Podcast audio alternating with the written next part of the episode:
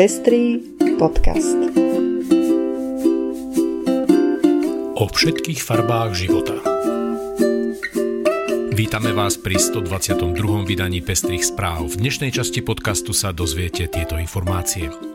Španielsko zakázalo podujatia znevažujúce ľudí so zdravotným znevýhodnením. Pápež posilňuje vplyv žien v synode biskupov. Mattel predstavil bábiku Barbie s Downovým syndrómom. Goldmanovú cenu získala bojovníčka proti ťažbe v Amazónii. Komisárka Rady Európy vyzýva na odmietnutie novely zákona o rodnom čísle. V Singapúre popravili muža za kilogram marihuany. Ja som Lucia Plaváková. A ja som Ondrej Prostredník. Na príprave pestrých správ sa podieľa aj Natália Hamadejová. Ďakujeme, že nás už viacerí podporujete a tešíme sa, že vám záleží na šírení osvety v oblasti ľudských práv a ochrany menšín. Ak sa chcete pridať k našim podporovateľom, nájdete náš podcast na patreon.com.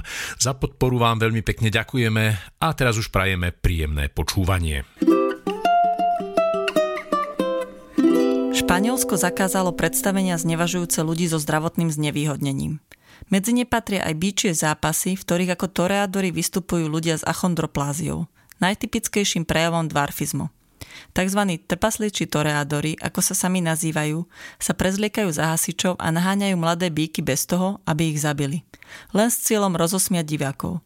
Podľa Jesusa Martina, generálneho riaditeľa poradného orgánu Ministerstva sociálnych práv, mnohým dievčatám a chlapcom, ktorí na koridu chodia s dospelými, však tieto predstavenia podsúvajú myšlienku, že je v poriadku robiť si žarty z inakosti.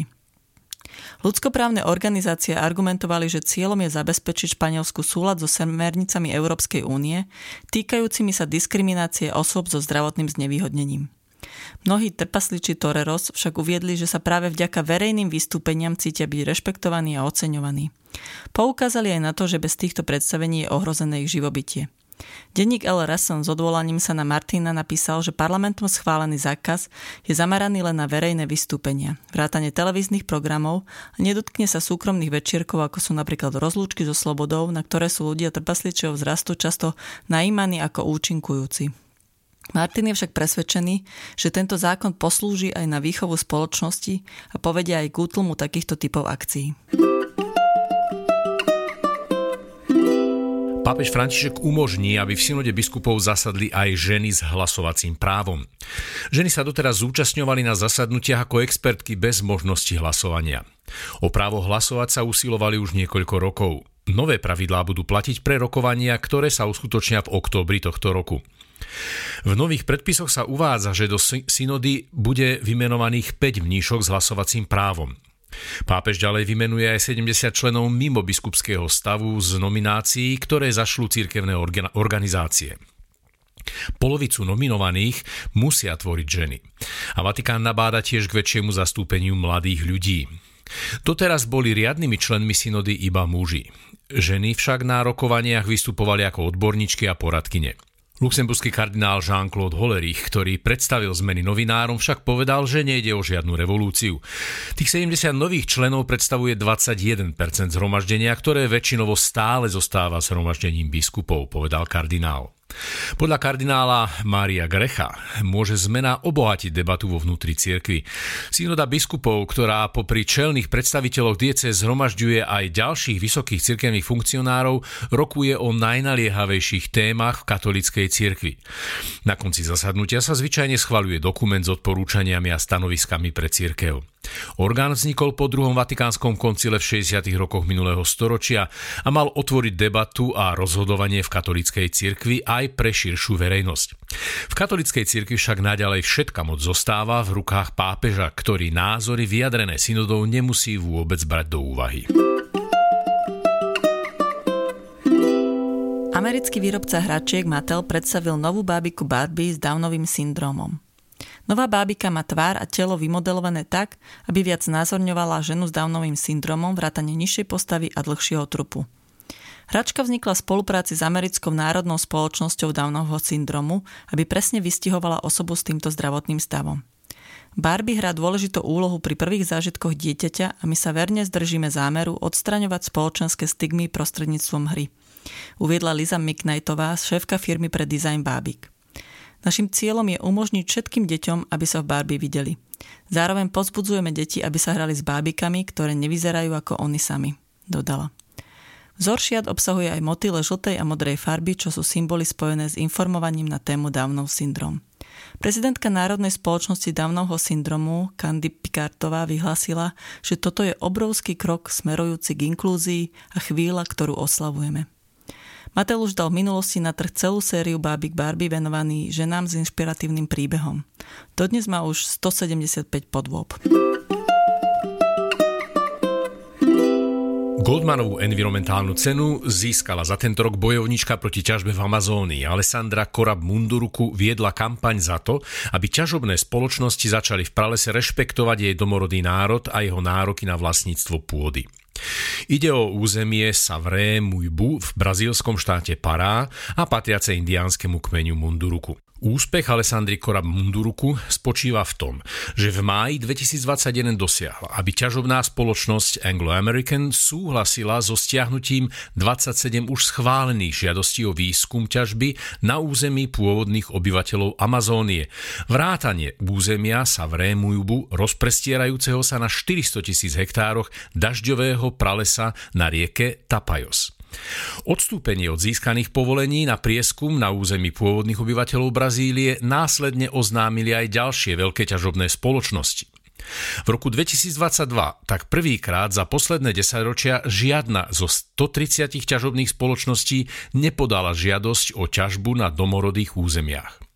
Goldmanová nadácia upozornila aj na to, že kampaň Alessandri Kora Bunduruku bola úspešná počas vlády krajine pravicového prezidenta Brazílie Jaira Bolsonára, ktorý nedbal na ochranu životného prostredia a presadzoval povolovanie komerčnej ťažby a poľnohospodárstva na pôde patriacej juhoamerickým indiánskym kmeňom. Alessandra Kora Munduruku však upozornila, že územie Savré Mujubu je naďalej ohrozované nelegálnymi baníkmi a zlatokopmi, pretože stále nebolo oficiálne uznané za rezerváciu pôvodného obyvateľstva. Goldmanovú cenu v roku 2016 získala aj dnešná prezidentka Slovenskej republiky Zuzana Čaputová. 6 mesiacov od teroristického útoku na Zámockej ulici, pri ktorom boli zavraždení dvaja LGBT plus ľudia, Juraj Vankulič a Matúš Horvát, sa napriek sľubom dočasne povereného premiéra i viacerých politikov a političiek nič nezmenilo na zložitej situácii LGBT plus ľudí na Slovensku. Upozornila na to aj komisárka Rady Európy pre ľudské práva Dunia Mijatovič, keď adresovala list poslancom a poslankyňam parlamentu, a vyjadrila sklamanie nad tým, že u nás nenastal za posledné mesiace viditeľný pokrok v oblasti ľudských práv. Naopak, komisárka hovorí, že tie sú ohrozené. Zároveň vyslovene žiada poslancov a poslankyne, aby nehlasovali za novelu zákona o rodnom čísle, ktorou chcú predkladateľky poslankyne Andrejová a Záborská znemožniť transrodovým ľuďom tranzíciu. Komisárka doslovne píše, že prijatím tohto zákona by sa Slovenská republika dostala do rozporu s jej záväzkami podľa Európskeho dohovoru o ochrane ľudských práv a základných slobôd.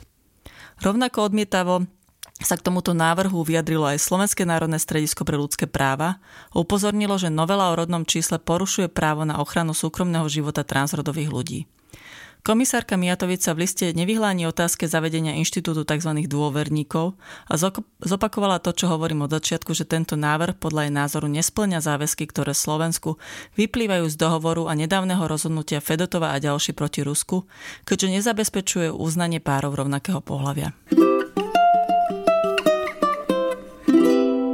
Singapúre v stredu popravili 46-ročného Tangara Jua Supiaha za to, že pred desiatimi rokmi pomáhal pri pašovaní niečo vyše kilogramu marihuany do krajiny.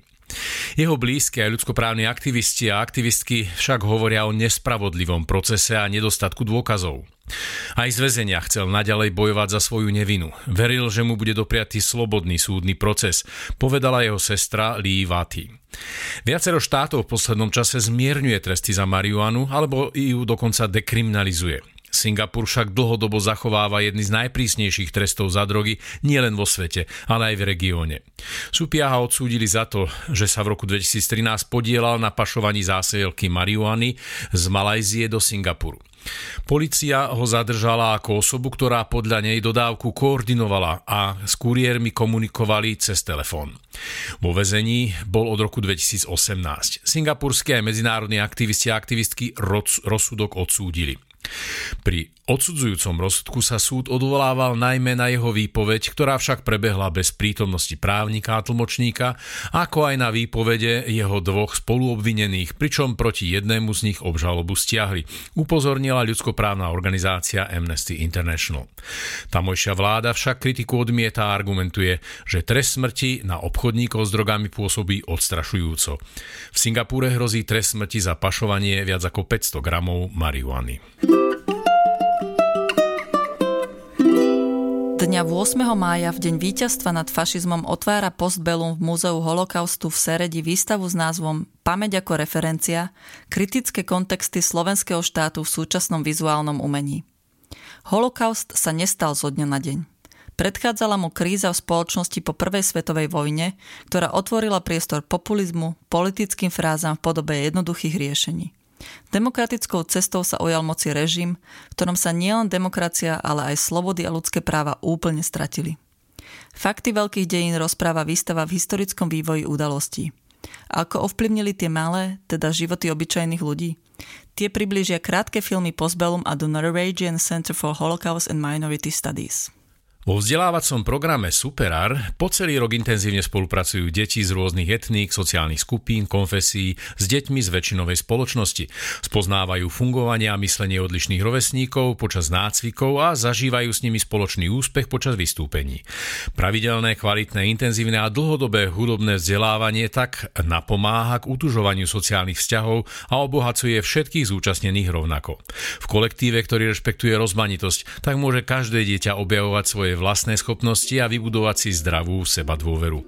Výsledky programu budú účastníci a účastníčky prezentovať na, pod, na podujatí 9. mája o 18. hodine v koncertnej sieni Slovenskej filharmónie Reduta.